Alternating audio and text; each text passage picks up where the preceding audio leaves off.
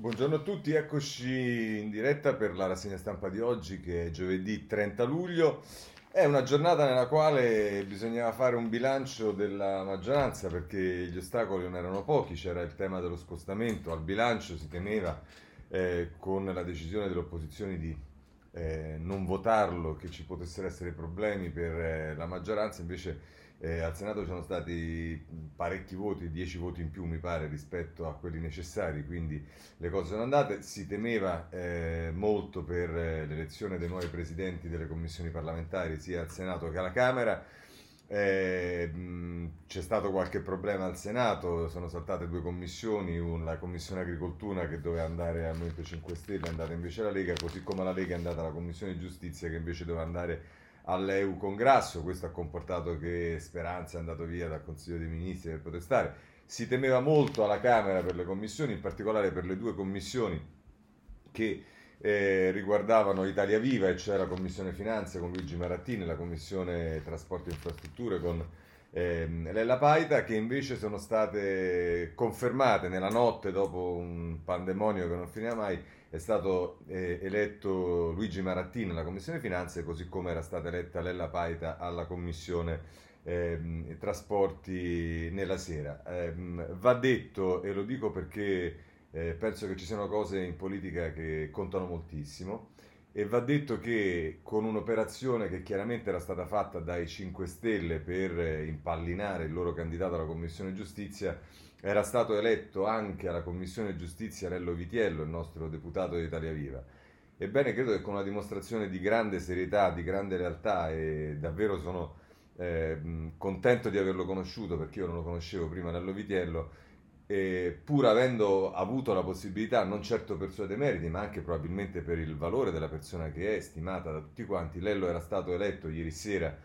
eh, a presidente della Commissione Giustizia e un minuto dopo eh, Vitiello si è dimesso e eh,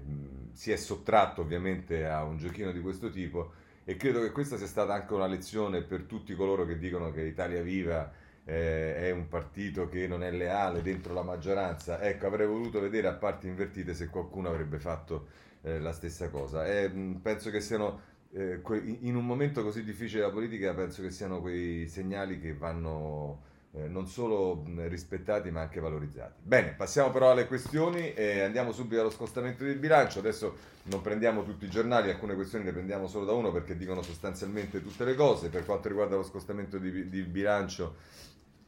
eh, la lo pigliamo da Repubblica, pagina 9. Eh, Carmela Lopapa, scostamento, governo più forte, il primo sì al MES agita i 5 Stelle, in Senato passa con uno scarto più ampio del necessario 10 voti, l'ok al nuovo aumento del deficit, ma nella risoluzione spunta un passaggio pro salva stati. La destra si astiene, prevale la linea di eh, Berlusconi e se volete poi nel, eh, di spalla in questa pagina 8 all'articolo di Carmelo Lopapa c'è un'intervista eh, che lo stesso Lopapa fa con Brunetta, dovevamo dire sì se la crisi precipita, aiuterò il governo e questa è la posizione di eh, Renato Brunetti di, di, di Forza Italia eh, che, che, appunto diciamo eh,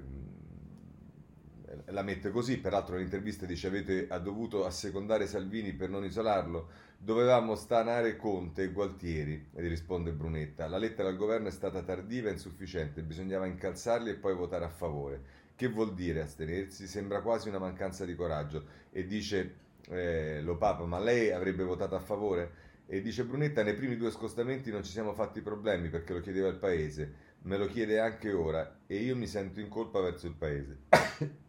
Scusate. Va bene, ehm, questo è tra l'altro quello che dice eh, Brunetta, ma eh, oltre allo scostamento di bilancio che ieri è stato votato sia al Senato che alla Camera, poi c'è stato invece alla Camera il secondo voto sullo stato di emergenza che c'era stato il giorno prima al Senato e su questo invece è stata un po' di bagarre alla Camera perché è stata una forte polemica, in particolare di Giorgia Meloni. Eh, trovate sul Corriere della Sera pagina 2, stato d'emergenza un altro sì e Meloni in aula accusa Conte, la leader di Fratelli d'Italia sfida alla Camera il capo del governo, non rida e dai banchi del PD sussurrano Salvini, Giorgia se l'è mangiato. E questo è Alessandro Trocino sul Corriere della Sera. ehm, e, e, e, racconta un po' il racconto di quello che è successo eh, in aula e peraltro delle cose che ha detto Giorgia Meloni, che la più forte è stata è da pazzi irresponsabili consentire di entrare a migliaia di clandestini. E la risposta di Conte è chi non vuole la proroga lo dica in modo franco, ma non faccia confusione. Eh, questo sul eh, Corriere della Sera. E poi tra l'altro mette in evidenza un altro tema che non è nella, nelle cose della segna di oggi, quindi lo cito, e cioè Alessandra Raichi ci parla della cerimonia del ventaglio che ha fatto la Presidente del Senato Casellati, nella quale tra l'altro ha criticato l'eccesso, se non sbaglio, di decretazione di fiducia, ma soprattutto dei decreti del Presidente del Consiglio, e poi ha parlato di giustizia dicendo che è urgente eh, la eh, riforma del CSM e anche la separazione delle carriere. Ma se volete poi eh, a Fiorenza Sarzanini, nella pagina 3 del Corriere della Sera, ci parla di quelle che sono le misure che vengono toccate dall'emergenza, si dice fiere, discoteche, navi da crociera, così si riparte, gli esperti dicono che i parametri dell'OMS per rientrare negli stadi, le mascherine restano obbligatorie nei luoghi chiusi, ma poi questo magari lo vedremo meglio quando toccheremo il tema del virus. Bene, abbandoniamo anche lo stato di emergenza, passiamo al tema delle commissioni, anche qui non c'è molto da dire, o meglio, quello che c'è da dire l'ho detto, ma la cosa principale è avvenuta tarda notte, però ecco qui eh, Giuseppe Alberto Falci, eh, presidenti di commissione, è caos nella maggioranza, salta grasso, lite su Marattin, ovviamente la, la, la, la, votazione di Marattini è arrivata la notte perché Fratelli d'Italia ha fatto ostruzionismo, rimaneva nella cabina a votare eh, per decine e decine di minuti e quindi è arrivata più tardi, quindi non è aggiornato su questo e dice Speranza lascia il Consiglio dei Ministri, inaccettabile, al Senato 170 consensi alla manovra, l'opposizione si astiene, va bene, ma insomma questo è quello che abbiamo già visto sulle eh, commissioni, su questo se volete vediamo un eh, approccio di un altro giornale che è Repubblica, che la mette così, vendette e veleni sulle nuove commissioni, maggioranza in frantumi, scrive Tommaso Ciriaco. Perse tre presidenze, Grasso tradito alla giustizia in Senato e il ministro Speranza abbandona il CM. Ora, parlare di eh, maggioranza in frantumi ci sono state come peraltro chi fa politica e sta in Parlamento da parecchi anni come me diciamo adesso francamente Tommaso Ciriaco sembra che non abbia mai visto quello che è accaduto sempre quando ci sono delle elezioni di presidenti di commissioni. La maggioranza va in fibrillazione perché ovviamente ci sono delle legittime aspirazioni da parte di molti. Ci sono malumori ci sono tante cose che si concentrano in quel momento e accade sempre così ora francamente dire che la maggioranza è andata in frantumi quando alla Camera sono state eh, confermate con, con, la poi le dimissioni di, di Lello Vitiello, ma insomma il quadro che era stato previsto delle commissioni, certo con molti mal di pancia, non c'è dubbio. Al Senato ci sono stati due incidenti, ma su 14 vedo pure lì commissioni, 12 sono state sostenute, quindi c'è stato, e come puoi negarlo, qualche problema della maggioranza, ma parlare obiettivamente eh, di eh, maggioranza che va in frantumi mi sembra eccessivo. Va bene, questo è quello che dice ehm, Repubblica e poi se volete un giornale che ovviamente è ancora più lontano dal governo, se non oppositore del governo, e cioè il tempo, andate a pagina 8, eh, il tempo la, la, la, mette così, commissioni, caos rosso-giallo, maggioranza battuta due volte in Senato, a Grasso non va la giustizia, al Movimento 5 Stelle niente agricoltura, confermati due presidenti reghisti, per queste due commissioni di cui abbiamo parlato, rabbia tra i grillini che si ribellano ai vertici, alla Camera, 10 di loro trasferiti tra le proteste. Va bene, insomma, anche il capitolo commissioni possiamo considerarlo eh, concluso. Però avete ascoltato che durante la risoluzione al Senato sullo scostamento di bilancio eh, c'è dentro una frase che in qualche modo schiude le porte al MES e, e, e, allora di MES si occupa la stampa, prima a pagina 5 con un'intervista a Stefano Bonaccini, il governatore della eh, Emilia Romagna che dice ora le regioni in cabina di regia i fondi vanno gestiti anche con noi eh, il presidente dell'Emilia Romagna il MES decida cosa vuol fare eh, il Movimento 5 Stelle decida cosa vuol fare da grande e tra l'altro dice Bonaccini prendiamo il MES io spenderei i fondi tra ospedali e cure domiciliari e poi sulle altre cose dice dobbiamo stare molto attenti a due problemi la perdita di lavoro e i troppi migranti eh, ecco, sentire il governatore dell'Emilia Romagna che eh, diciamo, parla del, dei, di troppi migranti, eh, il, il, problema per quanto io, per come io la vedo, mh, non è il numero eccessivo di migranti, il problema è la mancata eh, organizzazione dal punto di vista della socializzazione, della integrazione dei migranti. E il problema è che 500 migranti non sono tanti in assoluto, ma se tu li tieni chiusi in un luogo senza, eh, col caldo che fa, eh, che ne potrebbe contenere 100, non è un problema di tanti migranti, è un problema che non devi mettere 500 migranti in un posto dove ne possono stare 100, peraltro con questo caldo e nelle condizioni animali in cui sono tenuti. Quindi per carità non voglio assolutamente ma il tema vero, poi lo affronteremo questo col caso Libia anche col caso Salvini, il processo Salvini, è sentire il governatore dell'Emilia Romagna che dice che eh, c'è un problema di... Eh, sulla gestione dei migranti occorre molto rigore per non prestarsi alla propaganda rivista. Vabbè, lasciamo perdere. Poi però andiamo a pagina 7 e c'è Federico Capurzo che eh, sostanzialmente mette a confronto posizioni diverse sul tema del MES, il titolo è MES tassi negativi anche per i decennali e eh, una risoluzione al Senato agita il Movimento 5 Stelle, appunto questo è quello di cui vi parlavo e poi qui si mette in evidenza le dichiarazioni del vice segretario del Partito Democratico Andrea Orlando che dice più delle ideologie conterà la condizione del paese che ha bisogno di sostegno alla sua rete sanitaria e poi ancora invece quella di Duva, Francesco Duva, deputato del Movimento 5 Stelle che dice è una questione di visione, il MES ha delle problematiche strutturali e non è ciò che ci serve. Ora diciamo eh, sostenere che non è ciò che ci serve, soprattutto dopo che hai stabilito che c'è lo stato di emergenza fino a, a metà ottobre, è un pochino complicato, diciamo. Va bene, al, abbandoniamo anche questo perché su questo prendiamo eh, due commenti, tutti e due sulla Repubblica, uno più tecnico, l'altro più politico, quello più tecnico è quello di De Nicola, a pagina 26, eh, ah no scusate, eh, a pagina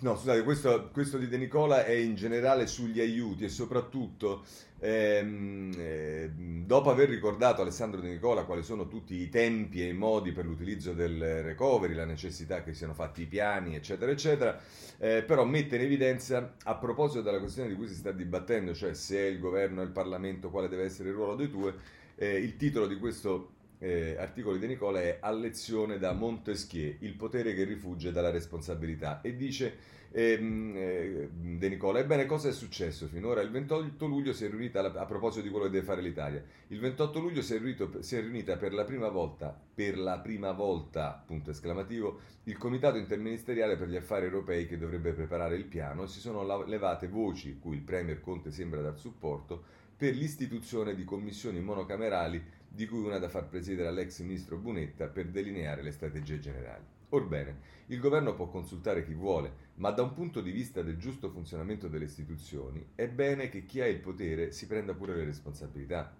Ulteriori lunghe discussioni per arrivare ad un quadro condiviso dimostrerebbero in modo palmare che le varie task force, in primis quella di Colau e gli stati generali, sono stati inutili esercizi di retorica in quanto non ci, chiare, non ci, non ci sono ancora idee chiare nonostante l'alluvione di slide prodotte. Le opposizioni ripetono che tutte le loro proposte sono state finora ignorate e quindi non si capisce perché dovrebbero essere approvate ora.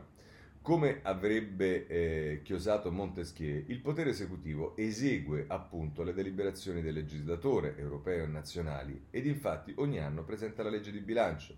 Laddove ci sono competenze concorrenti previste dalla Costituzione, come nel campo della sanità, si seguono le procedure previste, ma è ora di rendere trasparente la situazione ai cittadini. Se il piano avrà successo e servirà a far ripartire l'economia, è bene che si sappia di chi è il merito. Se non verrà accettato la sua esecuzione contestata da partner europei o se non avrà gli effetti sperati, sarà altrettanto chiaro a chi rivolgersi. Questo è eh, De Nicola che indubbiamente mette in evidenza che ci sono delle distinzioni. Poi mi permetto di dire che il governo nel decidere, essendo una materia molto importante ed essendo diciamo eh, parecchi soldi che non si vedranno mai più, probabilmente potrebbe tenere un canale aperto, un dialogo aperto con le opposizioni, perché comunque pur avendone la responsabilità, se quello che si fa è diciamo qualcosa più largamente condiviso rispetto alla maggioranza, questo io penso che faccia bene al Paese, ma sugli strumenti sono perfettamente d'accordo con De Nicola. Andiamo avanti. Eh, adesso parliamo invece di eh, Folli che ci parla del MES e dell'impatto sulla maggioranza. Dice Folli, aver prorogato lo stato di emergenza per ragioni sanitarie o comunque connesse al rischio di un ritorno del Covid, mal si concilia con il rifiuto di adottare il MES, eh, mi ero permesso di dirlo io prima, concepito proprio allo scopo di fronteggiare un'emergenza sanitaria. In altre parole, o l'emergenza è imposta dalle circostanze, tesi, tesi su cui esprimono dubbi costituzionalisti come Sabino Cassese e Gaetano Zariti, e in quel caso il corollario inevitabile è il ricorso ai 37 miliardi del fondo, a meno di un colpo d'ala finanziario di cui finora sembrano mancare i presupposti. Oppure l'emergenza sanitaria non è così impellente e allora si può rinunciare al MES, ma al tempo stesso non si spiegherebbe l'insistenza per prorogare a 15 ottobre l'allerta con tutte le sue conseguenze, comprese quelle su cui è intervenuta ieri il Presidente del Senato, Alberti Casellati, che ha chiesto di coinvolgere il Parlamento nei processi decisionali e di non mortificare la democrazia rappresentativa. In sostanza, la proroga su cui la coalizione PD 5 Stelle Leu Renziani è stata abbastanza compatta, salvo gli assenti, avvicina e non allontana il tema divisivo del MES. Del resto, è vero che nessun paese ha fatto ricorso al Fondo Salva Stati per le spese sanitarie, tranne Cipro, ma è altrettanto vero che nessun paese ha allungato i tempi dell'emergenza. In Francia, ad esempio, essa si è esaurita il 24 luglio. Solo l'Italia, come si è detto, allunga la scadenza a ottobre un arco temporale entro cui si dovrà decidere una buona volta su quei 37 miliardi. È evidente che il Premier Conte vuole arrivarci nel modo più indolore possibile, attraverso un avvicinamento compiuto, un passo alla volta e schivando i numerosi ostacoli presenti sul sentiero. In settembre il quadro economico sarà meglio valutabile, benché ad oggi prevalga senza dubbio il pessimismo sulla condizione sociale del Paese.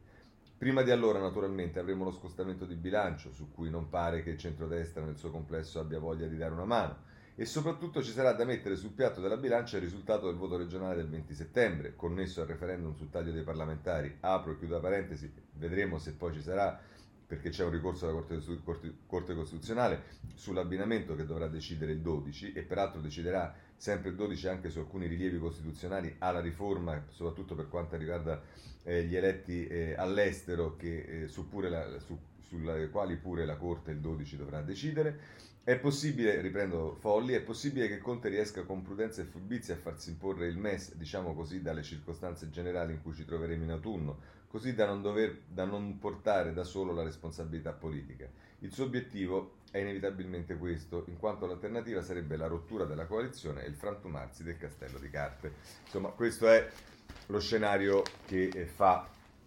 Folli sulla eh, Repubblica. E, ehm, per quanto riguarda i provvedimenti del governo, voglio segnalarvi dal Sole 24 Ore, che è sempre molto attento al tema dell'eco bonus, e qualche spina sull'eco bonus, perché dice eh, super bonus 110%, il Mise definisce i lavori ammessi al tetto dei costi e tra l'altro dice eh, a pagina... Eh, scusate, vediamo, vediamo a quale pagina lo dice. Ehm,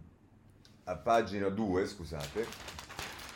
eccolo qua, dice risparmio energetico, alzata l'asticella per il 110%, dice la norma tecnica approvata ieri definisce requisiti più performanti rispetto al passato, ma sono esclusi dal conteggio i ponti termici. Va bene, questo è quello che volevo dirvi perché sicuramente c'è molta attenzione da quello che sappiamo su questo argomento. Poi c'è un tema che riguarderà anche in parte l'utilizzo dei soldi per i quali ieri è stato deciso lo scostamento di bilancio. Dentro questi capitoli diciamo, di spesa ci sta sicuramente il tema della cassa integrazione. E però su questo ci sono notizie che eh, eh, diciamo, vanno ehm, prese soprattutto dalla stampa eh, che eh, a pagina 16 eh, se non erro, vediamo se sbaglio.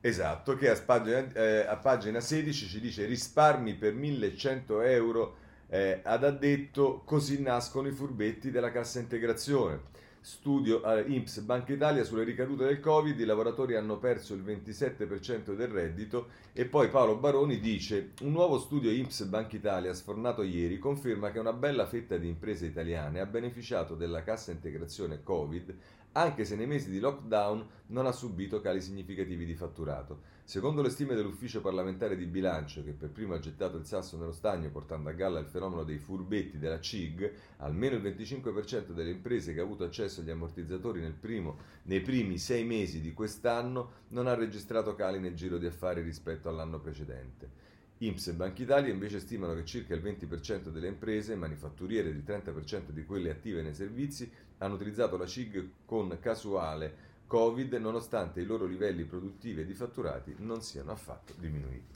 Vabbè, questo andrà visto perché non c'è dubbio e peraltro diciamo è chiaro che eh, eh, i soldi vanno dati a chi ovviamente ne ha bisogno e figuriamoci se mh, ci siamo battuti molto anche per, per questo, però è anche vero appunto che poi bisogna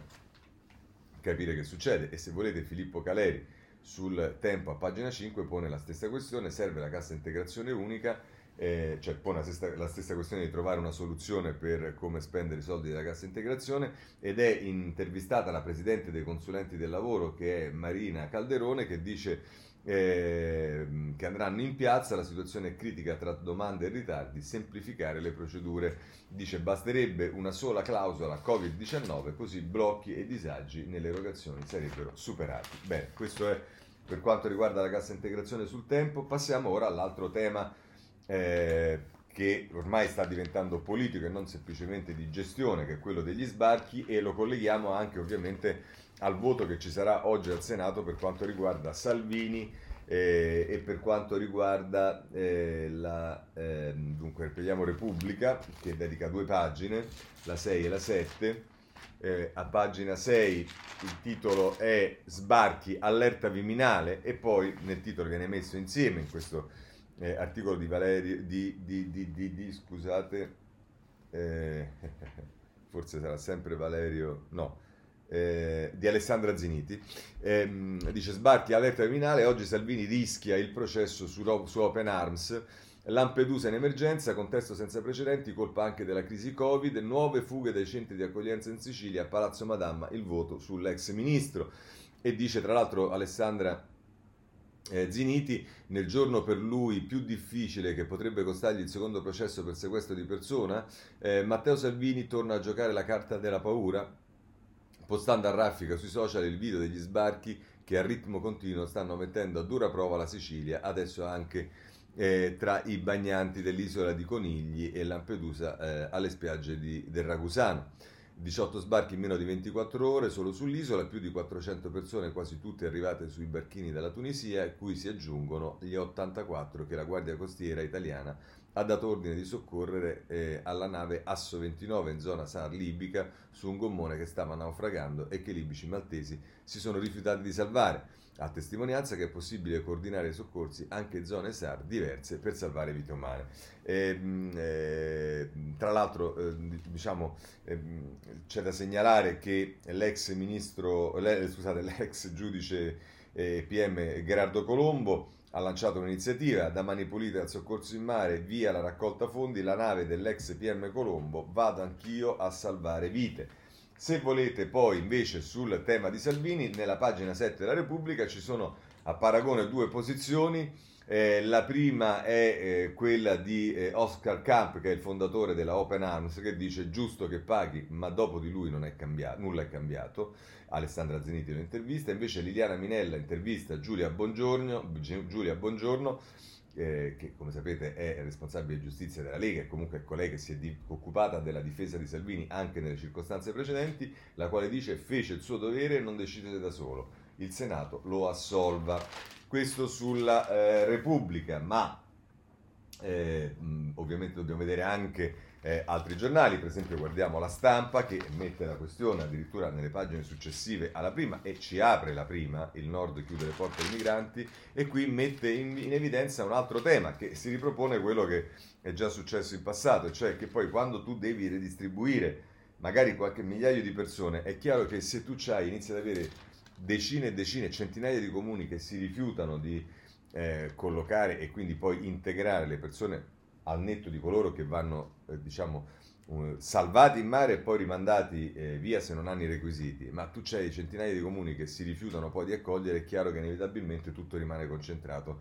eh, e crea molti più problemi dal punto di vista del disagio sociale eh, essendo concentrato in pochi comuni. Ma comunque, Laura Anello e Francesco Grignetti, tra Palermo e Roma, scrivono questo pezzo, migranti, rivolta del nord, non ne accogliamo altri. In Sicilia raffica di sbarri. La Morgese, il ministro degli interni, dice arrivi continui inaccettabili. Cirio dice che è il governatore del Piemonte a rischio la tenuta sociale e poi l'ONU dalla Libia ai viaggi dell'orrore nei centri, torture e abusi sessuali. E, ehm, peraltro nel colloquio di Fabio Albanese con il, con il procuratore di eh, Agrigento, eh, che se non sbaglio sì è patronaggio, eh, parla di che? Dei pescatori scafisti sulla rotta della Tunisia. Ormai sequestriamo 30 barche al giorno. Ehm,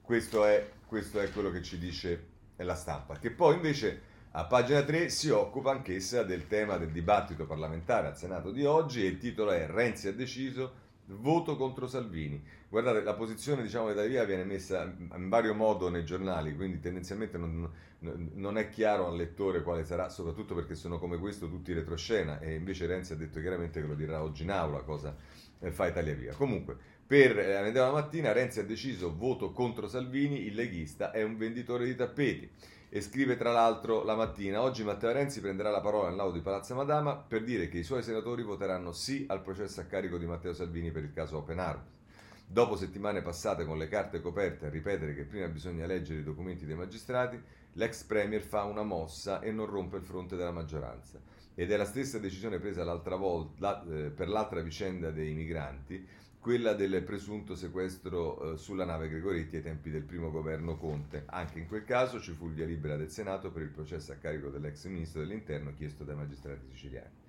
Salvini non ha mai creduto all'assist di Renzi, lo considera un opportunista e ieri ai giornalisti che gli chiedevano se avesse fatto un appello ai senatori di Italia Viva e al leader di questo partito, che si è sempre definito garantista, il leader leghista ha risposto in maniera tranchant di non avere appelli da fare. Ai suoi fedelissimi ha confidato: Non mi aspettavo e non mi aspetto nulla da lui, è un venditore di tappeti. Ora,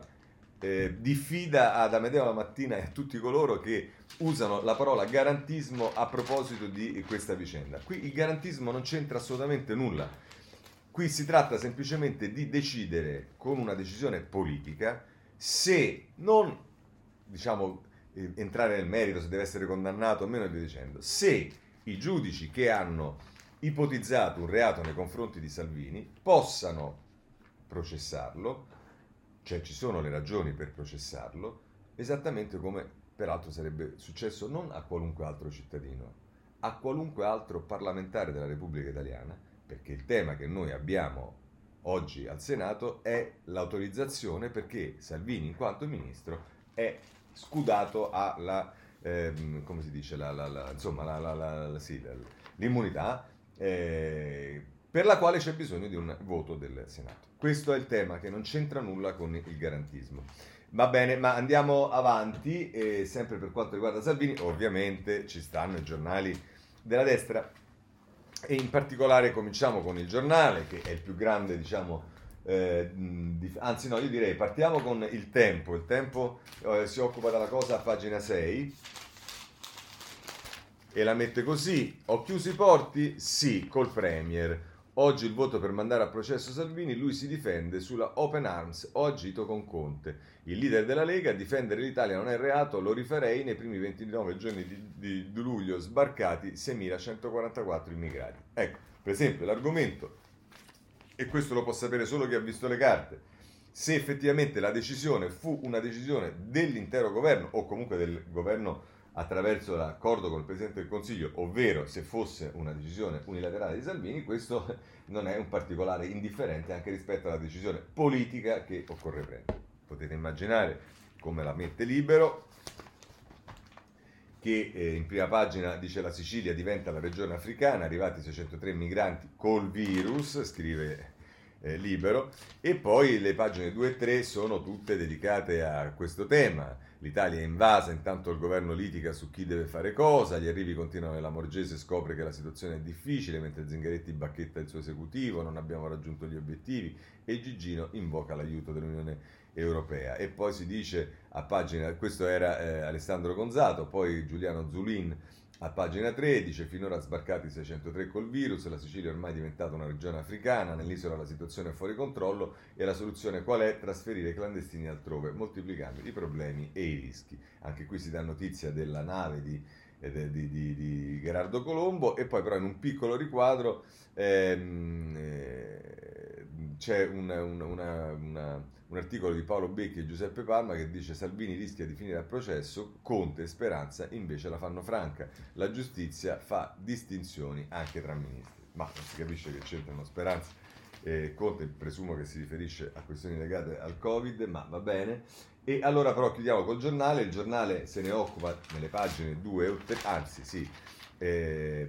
nella, in prima pagina scafisti chic, taxi per i migranti, nuova, eh, nasce una nuova ONG fondata da eh, ex toga Gerardo Colombo con Spataro, la figlia di Gino Strada e Gad Lerner. E poi si dice Open Arms per Salvini il giorno del giudizio e pagina 2 dedicata a questo con Stefano Zurlo. Le carte, la difesa di Salvini, Conte sapeva tutto, se questo è un reato, tanti risponderanno. Oggi il voto del Senato sull'autorizzazione a procedere per il caso Open Arms, la memoria dell'ex Premier, Malta e Spagna contattate dalla ONG, ma non citarono mai l'Italia. E mh, peraltro si dice che la condotta è stata una conseguenza delle scelte politiche ehm, e dei porti, a proposito dei porti chiusi nell'agosto del 2018 il TAR non autorizzò lo sbarco ma ingresso in acque italiane. Va bene, questo è quello che così la mette ehm, il, il, giornale, che però, e così chiudiamo anche questo capitolo, c'ha un commento, eh, un editoriale in prima pagina su questo di Sallusti. Eh, io devo dire, apprezzo sempre quello che scrive Sallusti, oggi mi pare un po' un'arrampicata sugli specchi e soprattutto mi pare che eh, a un certo punto si fanno dei paragoni che obiettivamente ehm, eh, diciamo, non sono particolarmente... Eh, vabbè, eh, lo vedremo. Mm, il titolo è L'ordine costituito che nasce la dittatura dei poteri forti e fa riferimento a un articolo di Giannini su Repubblica eh, nel quale aveva detto sostanzialmente che eh, il governo Conte 2 era, era, giusto che nascesse per difendere l'Italia e, le, e in, per difendere l'Italia all'estero eh, l'ordine costituito eh, e cioè insomma difendere dal, di, di evitare che Salvini prendesse i pieni poteri. Ora, dice, dice Sallusti, non sappiamo se questa legittima difesa sia ancora in atto e se per caso anche il tentativo in corso di fare fuori Salvini per via giudiziaria porte, faccia parte complice la magistratura di questo ambizioso piano. Certo è che l'elite nazionale ed estere, di cui la Repubblica e la stampa fanno parte, si prodigano non poco per far fuori Silvio Berlusconi che non è certo Salvini, si prodigò, scusate, poco per far fuori Silvio Berlusconi che non è certo Salvini, ma che sicuramente venne percepito al sapparire sulla scena come una minaccia altrettanto pericolosa all'ordine costituito. Non sappiamo neppure se Giannini abbia partecipato in modo attivo alla, direz- alla distruzione di Salvini sul mandato dei suoi elettori. Certo, la sua ammissione apre seri dubbi sull'autonomia di testate giornalistiche ritenute stupidamente libere e immacolate. Ecco, diciamo, anche il giornale non è che appare proprio libero e immacolato dal punto di vista dell'autonomia, ma questo purtroppo è comprensibile anche per ragioni legate alle proprietà dei giornali. Ma andiamo avanti. Ne capiamo bene, né capiamo bene cosa c'entri tutto questo con la democrazia. Se un ordine costituito ha il diritto di farsi in qualche modo, in qualsiasi modo verrebbe da dire ascoltando Giannini, di disfarsi di chi lo mette in discussione, beh allora anche l'ordine costituito egiziano, ecco questo è il paragone francamente che se lo poteva risparmiare, eh, anche l'ordine costituito egiziano potrebbe aver avuto qualche buona ragione a torturare e uccidere il nostro Giulio Reggeni, da lui ritenuto una minaccia. Così come l'ordine costituito di Erdogan è giustificabile se incarcera i dissidenti senza giusto processo e lo stesso vale per le libertà e i diritti umani negati ai propri cittadini dai leader cinesi, altro diciamo, paragone che si poteva risparmiare.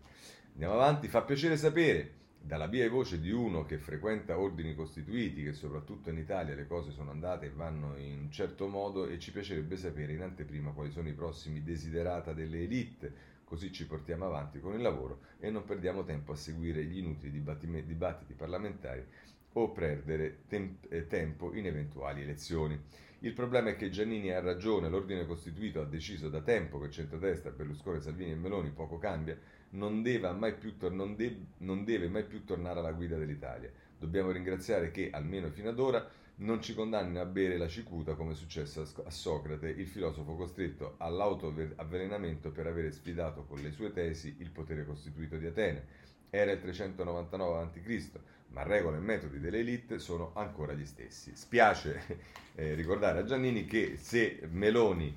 eh, Salvini e Berlusconi non sono al governo del paese è molto semplicemente perché noi per fortuna siamo una democrazia eh, parlamentare nella quale i governi li sceglie il Parlamento. E quindi se il Parlamento ha deciso invece che consegnare i pieni poteri a Salvini di fare una nuova maggioranza poi si può discutere assolutamente ed è lecito sulla bontà o qualità di questa maggioranza che governasse il paese fino alla scadenza naturale della legislatura, ci sarà un momento alla scadenza naturale della legislatura in cui tutti i cittadini potranno valutare qual è stato il comportamento del governo e dei partiti del governo e poi, se è così negativo e critico, eh, impedire che questi possano governare ancora e lasciare spazio invece, come accade nelle democrazie, all'opposizione, a quella che è stata all'opposizione eh, in Parlamento eh, per vedere come si comporterà. Poi, dico a Sallusti, sarà molto interessante vedere se effettivamente diciamo, e come funzionerà,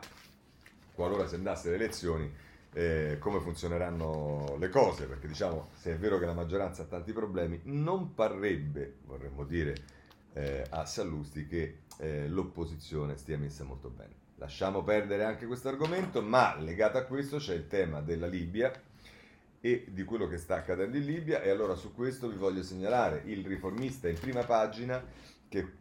pubblica diciamo, a proposito della decisione di rifinanziare la missione alla Guardia Costiera Libica le prese di posizione di deputati che eh, diciamo, non l'hanno eh, votata per ragioni diverse, voi sapete che Italia Viva non l'ha proprio votata il gruppo, eh, ci sono stati dei deputati all'interno degli altri partiti, compreso il Partito Democratico, tra cui Matteo Orfini, Giuditta Pini mi pare e sicuramente qualcun altro che non hanno votato quella, quella missione. E qui ci dice il, in prima pagina il filo riformista, soldi italiani alla Guardia Costiera, crimini libici sui, sui, migranti. C'è chi dice no. Si parla di Laura Boldrini, Gennaro Migliore, di Renata Polverini. Questo in prima pagina e poi nelle pagine 8 e 9 ci sono le interviste. L'intervista fatta da... Eh, ehm, scusatemi,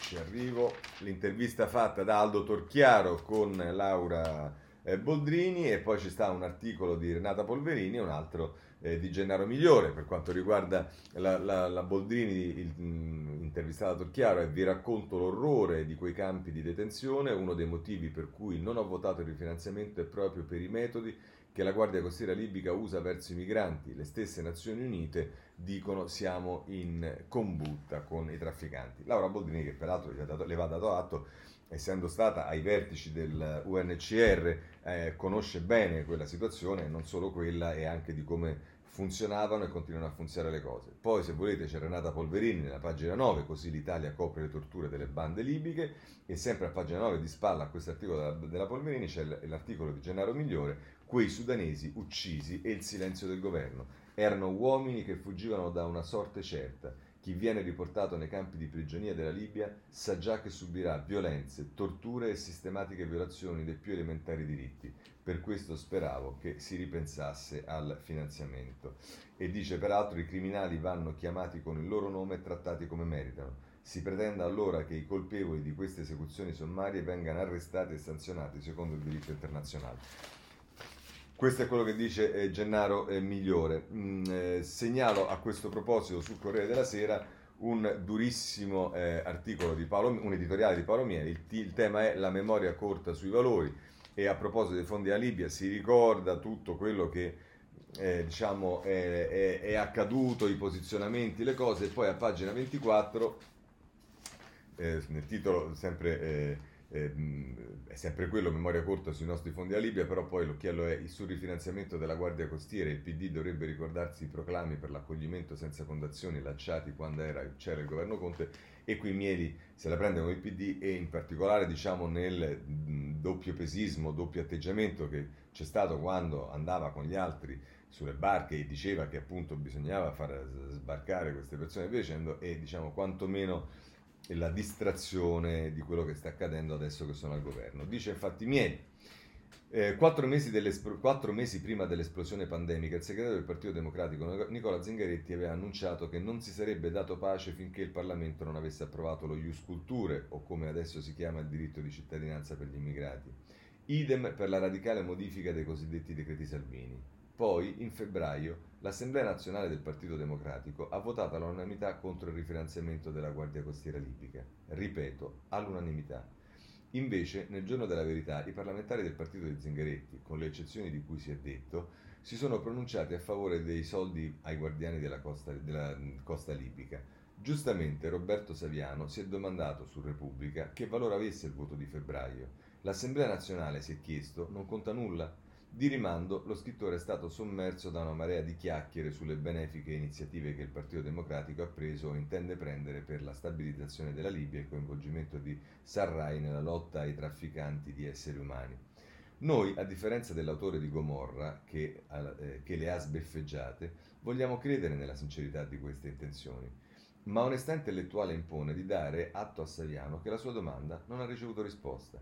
Ci sarà pure un caso di principio su cui la sinistra italiana tutta, o almeno la sua maggioranza, è disposta a tener duro. I 5 Stelle questi valori, per quanto li si possa giudicare sballati, mostrano di averli. Poi alla fine, talvolta, i pentastellati cedono, ma almeno combattono per quello in cui credono e per cui avevano preso impegni al cospetto dei loro lettori. La sinistra, a quel che è dato vedere, meno, molto meno. Questo Paolo Mieli sul Corriere della Sera. Eh, direi che possiamo anche in questo lasciare eh, questo capitolo, passiamo a quello della politica. Su questo vi voglio solo fare delle segnalazioni. Eh, sul foglio in prima pagina c'è una conversazione a proposito del Partito Democratico con Arturo Parisi. Eh, dice al PD manca lo scatto, assenza di linea chiara sui magistrati, accuse a Minniti, Zingaretti temo che, abbia, eh, che abbaia la luna e, e, parla per l'appunto Arturo Parisi, eh, su questo è l'incipit, possiamo immaginare il resto dell'articolo. Poi, se volete sapere invece per quanto riguarda il Movimento 5 Stelle, eh, ci sono tanti problemi al loro interno e eh, su uno in particolare eh, il foglio ci dà notizia, cioè Villa Rosa che sbatte la porta contro Crimi, Rousseau manda in crisi il Movimento 5 Stelle. La, riunione, la riunione dei, depu- dei deputati finisce in rodeo e Casaleggio è ormai un corpo estraneo. Siamo diventati strumenti nelle sue mani, presumo che quello che dica eh, Villa Rosa in questo eh, articolo sul eh, foglio di Valerio Valentini. Ehm, chiudiamo anche, queste sono solo le notizie politiche perché la politica si è molto incrociata come avete visto le cose con l'attività parlamentare eh, nella giornata di ieri. Allora però invece visto che stiamo entrando nella eh, questione che è a metà tra politica e giustizia, eh, allora occupiamoci del caso Fontana. Caso Fontana abbiamo a pagina 6 del Corriere della Sera la notizia, IPM sul caso Camici in regione, ecco la chat, non fu donazione. La procura dice è la riprova di accordo preordinato tra l'imprenditore cognato di Fontana e la Lombardia. È Luigi Ferrarella che scrive su questo. Insomma, si apre un tema che sposta molto la questione e che vedrete potrebbe avere questo sì conseguenze politiche anche importanti, e cioè il fatto che pare che Fontana ehm, a prescindere da tutte le vicende giudiziarie, eh, abbia inanellato una serie di bugie, di cose, eh, di bugie vere nei confronti anche del, del, del, delle sue dichiarazioni, di quello che ha detto in Consiglio regionale, che eh, rischiano di creargli qualche problema in più di quello, dal punto di vista politico di quello giudiziario. E infatti, a pagina 10 eh, Luca De Vito parla sulla Repubblica, il cognato di Fontana offrì i camici per la regione a una onlus di Varese. Sfumato l'appalto con la Lombardia, Dini cercò di rivendere la partita al Ponte del Sorriso. La raccolta la, lo racconta la presidente IPM, sequestrati 25.000 pezzi nel magazzino dell'azienda. E poi, se volete a pagina 11, appunto quello che vi dicevo, Foschini, Giuliano Foschini e Fabio Tonacci la mettono così, tutte le bugie del presidente e quei 600.000 euro in più sul conto in Svizzera. La difesa dell'avvocato dice eh, eh, non, ho, non, ha mai op- eh, operato su, eh, sui depositi le variazioni dovute a investimenti. Insomma, eh, Francesco Bei, che è il vice direttore Repubblica, nel taglio basso scrive un articolo, un commento che dice domande ancora senza risposta, il centrodestra non può far finta di niente. Ehm, andiamo avanti perché non, non, ho visto, francamente mi aspettavo per esempio sul Libero una grande difesa del, eh, diciamo di Fontana, cosa che non ho trovato. L'unico che eh, dà diciamo, una certa evidenza a questo è il giornale che però se ne occupa a pagina 11, quindi secondo me questo tema sta iniziando ad imbarazzare anche il centrodestra perché stanno emergendo questioni che ripeto vanno al di là dell'aspetto giudiziario eh, Cristina Bassi, Fontana, la Guardia di Finanza sequestra 25.000 capi, capi a suo cognato. Indagini anche sul cellulare dell'imprenditore Dini, il presidente sul conto estero, nessuna operazione. E insomma, vedremo, vedremo che cosa che sviluppi avrà. Nell'attendere questo però c'è da leggere un magistrale editoriale di Giuliano Ferrara sul foglio in prima pagina il, che la mette così. Il problema dell'avvocato Fontana per un, morali- per un, non moralista, dunque un moralista vero, è che le bugie, sommo esercizio di arte della politica, bisogna saperle dire. Quando Craxi promise a De Mita che avrebbe con diligenza mollato a lui il governo in una staffetta, questione di poco tempo, la bugia funzionò come un allucinogeno, ci fece volare tutti dall'aggressione, eh, eh, noi vecchi cronisti politici. Quando Berlusconi si difese dall'aggressione giudiziaria di un PM che voleva usare con furbizia ambrosiana la furbizia levantina della signora El Marug detta Rubi ed escogitò che l'interesse nazionale non poteva sopportare un'inchiesta sulla nipote di Mubarak, a parte la somiglianza impressionante tra lei e il re egiziano, tutti capirono subito che quella bugia pop valeva oro. Beh, tutti proprio no, i bacchettoni si inalberarono. Quando l'avvocato Fontana sulle date, mente sulle date, sui conti e sulla loro movimentazione, su quel che sapeva degli affari del cognato, sulla trasformazione peraltro parziale di un mezzo business in una mezza donazione, l'impressione è di meschineria, una cosa da ragionare, una robina che non vale granché. La vera imputazione da levare contro l'avvocato Fontana è che proprio non sa indossare la maschera del politico, dell'amministratore, del galantuomo, del cognato, del riccastro estero, su estero, scusate rifatto. Ci vuole cipria, ci vuole mascara, ci vuole swing e sfacciataggine quando si mente in pubblico per di più su questioni, e non era il caso della staffetta e della signora El Marug, che riguardano le tasche dei contribuenti e il protocollo minimo di decenza in regime di pandemia. È allergico l'avvocato alle mascherine e purtroppo tutto d'un pezzo e si vede. Il povero senatore Salvini, erede delle sfortune di Bossi come un trota qualsiasi, durerà fatica a fare la faccia truce contro la giustizia orologeria. Di fronte a un amministratore così duro di capoccia, tanto poco flessibile, incapace di invenzione e stile nel necessario momento della menzogna, sarà costretto a delle capriole che nemmeno nei giorni del papete. Appurato che nessuno comprerebbe una macchina usata o se per questo un camice, nemmeno se glielo donasse, da un tipo come Fontana, non resta che augurarsi che il ritorno della faccia truce di Salvini, un soprassalto di testosterone, una capacità di rimettere al passo l'orologio della Lombardia, che merita che francamente di meglio, visto che è la locomotiva del paese per uno che ha tanto amato le divise, che ha, tanto eh, fatto, che ha fatto tanto esercizio di non garantismo per tutti gli altri, come il senatore Salvini, impiccarsi politicamente a 25.000 capici è, uno, è un suicidio assistito che nemmeno Marco Cappato seguirebbe fino in Svizzera. Si aspetta ad Oras che il senatore dichiari out il presidente governatore e indichi il capo della nuova giunta ne va con ogni evidenza della sua statura, già ridotta da note vicende dell'estate scorsa e compressa fino al punto che la difesa a spada tratta di un bugiardo che non sa dire le bugie si rivelerebbe un colpo fatale e definitivo. Questo è Giuliano Ferrara sul, eh, sul eh, foglio. Eh, voglio segnalarvi a proposito di giustizia e così eh, poi ehm, eh, poi chiudiamo con una cosa sulla separazione delle carriere del direttore del riformista Sanzonetti, una notizia che riguarda per l'appunto nel treccio giustizia politica, riguarda Luca Lotti, la, c'è su diversi giornali ma la prendo dal eh, foglio ehm, a pagina eh, 3, quindi dobbiamo andare nella penultima pagina perché poi c'è la pagina dell'inserto.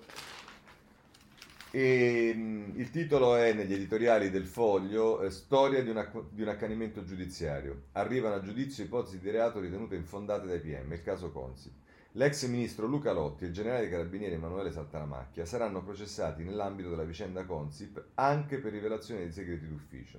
Lotti e Saltanamacchia sono già imputati nello stesso processo per favoreggiamento, ma vale la pena di esaminare l'iter attraverso il quale si è arrivati alla nuova imputazione. La decisione del giudice per le udienze preliminari di Roma, Nicolò Marino, Marino, contrasta con la richiesta di archivazione del procuratore aggiunto Paolo Ielo e del PM Mario Palazzi. Già l'anno scorso la procura si era pronunciata nello stesso senso, ma il GIP Gaspare Sturzo aveva invece chiesto una proroga dell'indagine, all'esito della quale i pubblici ministeri avevano nuovamente chiesto l'archiviazione. Il, il, processo comincerà il 13 ottobre e dovrà dipanare una trama assai complessa nella quale si era inserita a un certo punto anche la falsificazione di un'intercettazione di Tiziano Renzi. La vicenda riguarda i tentativi di un imprenditore napoletano, Alfredo Romeo, di ottenere appalti dalla centrale acquisti della pubblica amministrazione, appunto la Consip, Per farlo avrebbe utilizzato l'aiuto di alcuni funzionari e vantato rapporti mai dimostrati con soggetti politici come Lotti o chiesto l'appoggio mai dimostrato del padre di Matteo Renzi. Il filone politico dell'inchiesta sembrava debilitato dopo che le intercettazioni che avrebbero implicato Renzi padre sono risultate manipolate. Resta l'informazione data a un certo punto al presidente della Consip che era in corso un'indagine, il che lo spinse a far bonificare il suo ufficio dalle Cimici per, l'inter- per l'intercettazione ambientale. Per questo Lotti e Saltamacchia sono imputati fa- per favoreggiamento, mentre la propalazione eh, del segreto d'ufficio è stata ritenuta un'ipotesi di reato infondata per almeno due volte dalla Procura Romana. Invece ora sarà giudicata dai giudici dell'ottava collegiale. È un caso di accanimento giudiziario? È un caso di accanimento giudiziario, si domanda il foglio? Sembrerebbe proprio di sì, e in questo procedimento non sarebbe il primo. Mi pare una ricostruzione perfetta della vicenda. Vedremo anche su questo che cosa eh, accadrà. Chiudiamo con eh, Sansonetti sul riformista a proposito delle separazioni delle carriere, perché a proposito proprio di quello che accade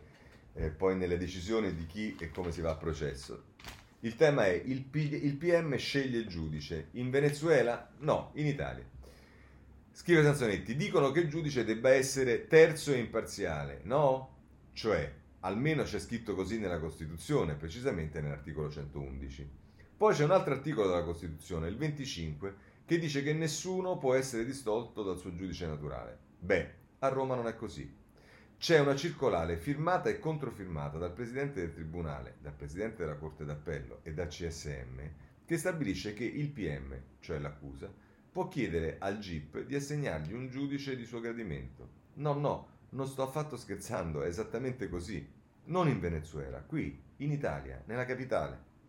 E così si capisce anche perché il partito dei PM si opponga in modo feroce alla proposta di separare le carriere e di rendere i PM giudici figure del tutto distinte e lontane. Non ha nessun interesse il partito dei PM, date le attuali condizioni, da ripristinare una situazione di legittimità costituzionale. La possibilità di, scegliersi il giudice non è puramente ipotetica. È successo ad esempio nel processo Ricucci. Il PM ha chiesto al GIP che il processo fosse assegnato alla seconda sezione penale collegio 1 e il GIP lo ha assegnato alla seconda sezione penale collegio 3. La presidente del primo e del terzo collegio sono la stessa persona. Pensate se si invertissero le parti, se fosse la difesa ad avere il diritto di scegliersi giudice, cosa scriverebbero i giornali? Difficile però che i giornali si indignino, si indignino per questo potere di sopraffazione che è stato legalmente concesso ai PM. Non lo fanno mai, anche perché, diceva a buona ragione Luciano Violante, le carriere dei giornalisti e dei PM non sono mai state divise. Beh, anche questo è un bel editoriale di eh, Sansonetti. Mm, eh, direi che eh, eh, ho qualcosa segnalato sul giornale a pagina 11, vediamo di che cosa si tratta.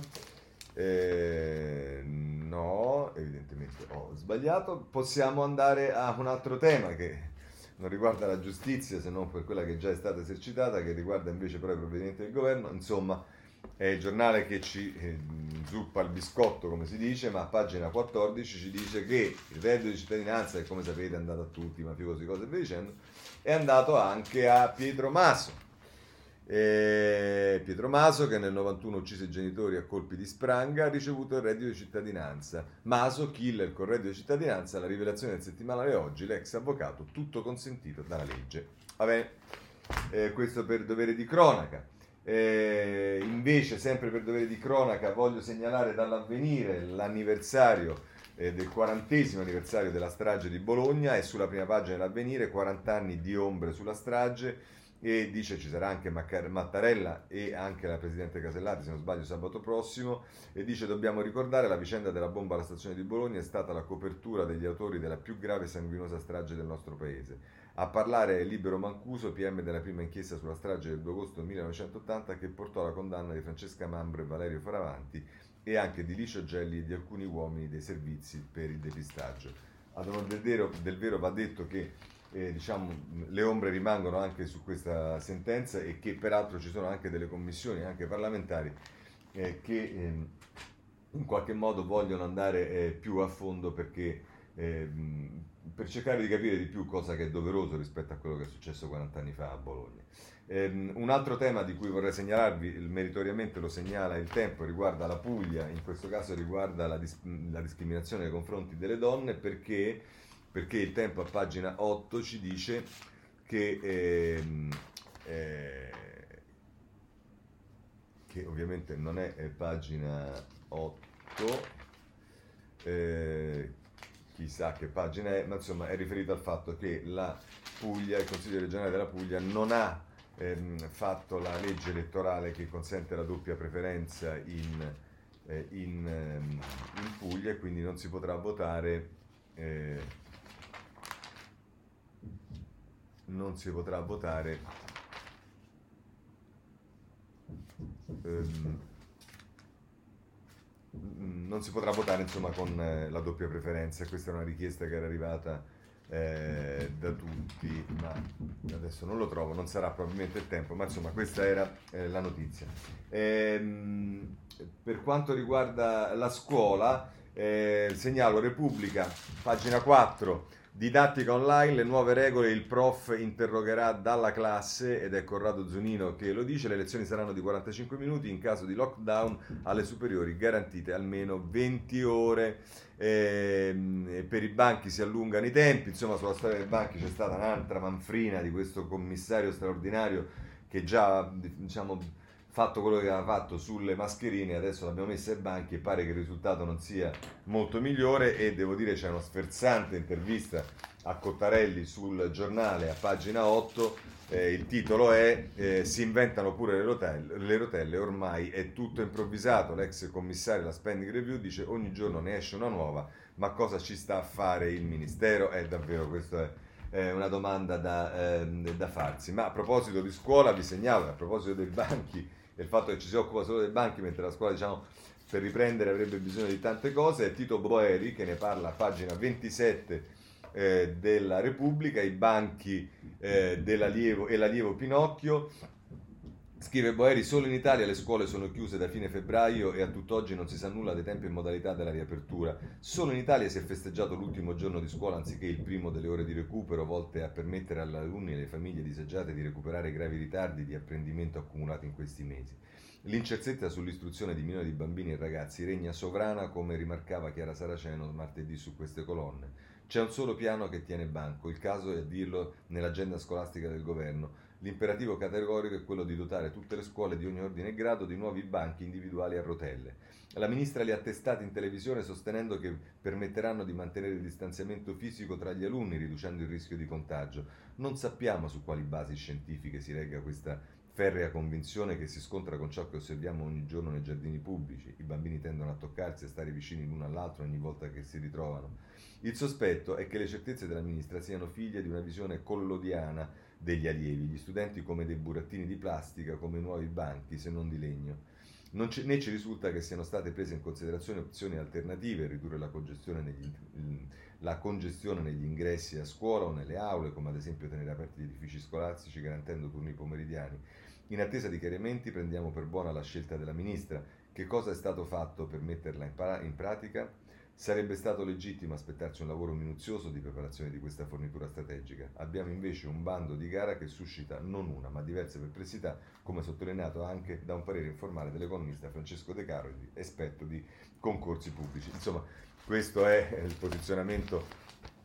su questa vicenda della eh, Repubblica. Eh, per quanto riguarda i vaccini, segnalo le pagine 8 e 9 del Corriere della Sera. A pagina 8 si dice che la corsa mondiale al vaccino e che, a che punto sono i quattro finalisti e si parla di questo, mentre a pagina 9 si mette in evidenza le criticità che si stanno aprendo in Europa, Francia e Spagna ieri oltre mille casi, USA 150.000 morti. E poi si dice i focolai tra i braccianti e vacanzieri, il modello Germania ora vacilla, insomma si aprono problemi un po' ovunque. Se volete sapere che cosa sta succedendo invece sulle autostrade, vi segnalo in prima pagina sul ehm, Sole 24 Ore, ehm, mille giorni per il contratto dell'ANAS, il decreto non abbrevia l'iter con cui l'ente finanzia eh, le proprie opere, ehm, e, insomma per, per,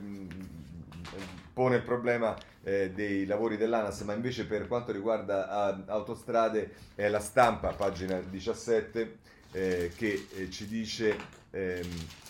che CDP Atlanti avvicina all'accordo, così può nascere la nuova eh, ASPI. Eh, una notizia che fa, insomma, fa, fa rilievo e va data è quella di un ragazzo che faceva il capitano di una squadra che è stata promossa in Serie B eh, della Reggio, è Spanò, capitano della Reggio, eh, ed era una mh, mm, promessa, un'audace promessa della B e dice basta calcio, mi ritiro, meglio l'economia. Giocare era il mio sogno da bambino, ora posso cambiare vita, ho vinto una borsa, potrò studiare a Londra, Shanghai e San Francisco.